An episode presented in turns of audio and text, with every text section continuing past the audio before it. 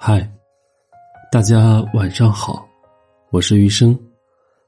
今天晚上要给大家分享的话题是：男女之间相处最舒服的关系是什么呢？男女之间相处最舒服的关系是什么呢？这是一个不同人有着不同定义的事情，不存在统一的标准。当然，如果你恰好对这个问题有困惑，我可以聊一下自己的想法和思考，仅供参考。判断感情好坏的具体标准有很多，但归纳再归纳，浓缩再浓缩之后，其实就两个：一是问自己的感觉，两个人在一起的时候有没有怦然心跳的时候，有没有欲火焚身想要霸占对方身体的冲动，心理和身体上的感觉都有了，感情的基础就有了。就可以大胆的去爱了，爱本身就是一件很纯粹的事情，只要有了感觉就行，不必想太多。其次是看相处，爱是一团火，让它烧起来很容易，难的是怎么让这团火不被轻易的扑灭，能几十年的燃烧下去，这就不是一件简单的事情了。它考验的不是两个人爱不爱，而是两个人会不会爱。说的再具体一点，就是如何相处的问题。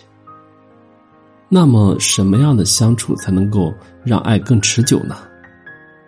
如果我们仔细观察一下那些感情幸福的伴侣们，会发现他们都有着三个共性：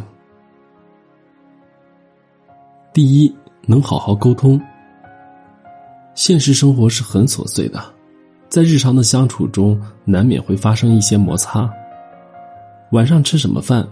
周末去哪里玩？家务怎么做？即便是这些不起眼的小事儿，也都可能成为矛盾和冲突的导火索。此时，能不能好好说话，能不能坦诚沟通，就很重要了。好的沟通有两种，一种是在发生矛盾的时候，就能够忍住情绪上的冲动，用足够的克制和耐心把事情说清楚，及时的把问题化解。这是最理想的，当然，这个要求太高，多数人生气的时候是很难保持理智的，这也没有问题，可以理解。只要情绪过了，彼此冷静下来，回头再把事情说清楚，这种沟通也是不错的。问题只要去面对，去解决，哪怕稍晚一点也是好的。如果两个人在相处的时候能够做到这两点，就可以给自己点赞。第二，允许彼此做彼此。再亲密的两个人也是两个人，是两个有独立自我意识的人。每个人的生命中总是有一些时刻或者是一些事情，是需要独自去面对的。就像是有的人把车开回楼下之后，会习惯性的发一会儿呆一样。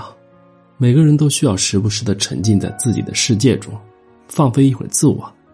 所以。即使是在婚姻中，两个人还是需要有独立的个人空间，尤其是独立的心理空间。好的感情既有融合的特性，你中有我，我中有你，也有分离的特性。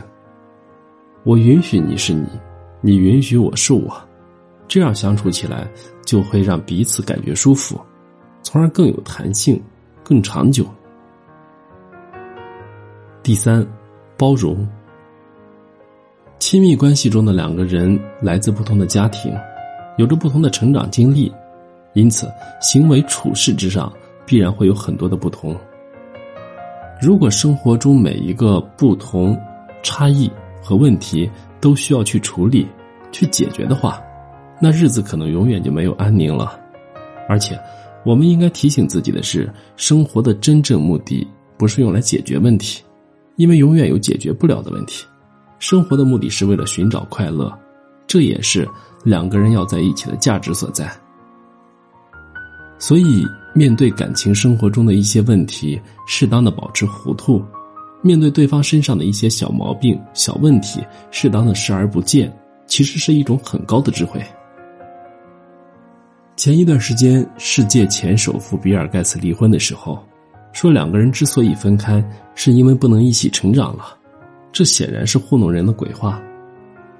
这句话背后的潜台词就是我们不愿意再包容彼此了，所以包容是婚姻最后的底库，它的质量好不好，决定了一段关系最终是成功兜底，还是最终破防。以上三点做起来其实并不难，关键是看愿不愿意这样去做。西方婚礼上经常有一句话是：“爱是永恒忍耐。”这就是感情幸福的秘诀。人生是一场修行，感情也是在修行中的一种。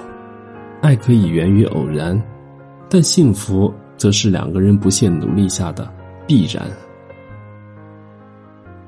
我是余生。感谢您的收听，祝您晚安，好梦。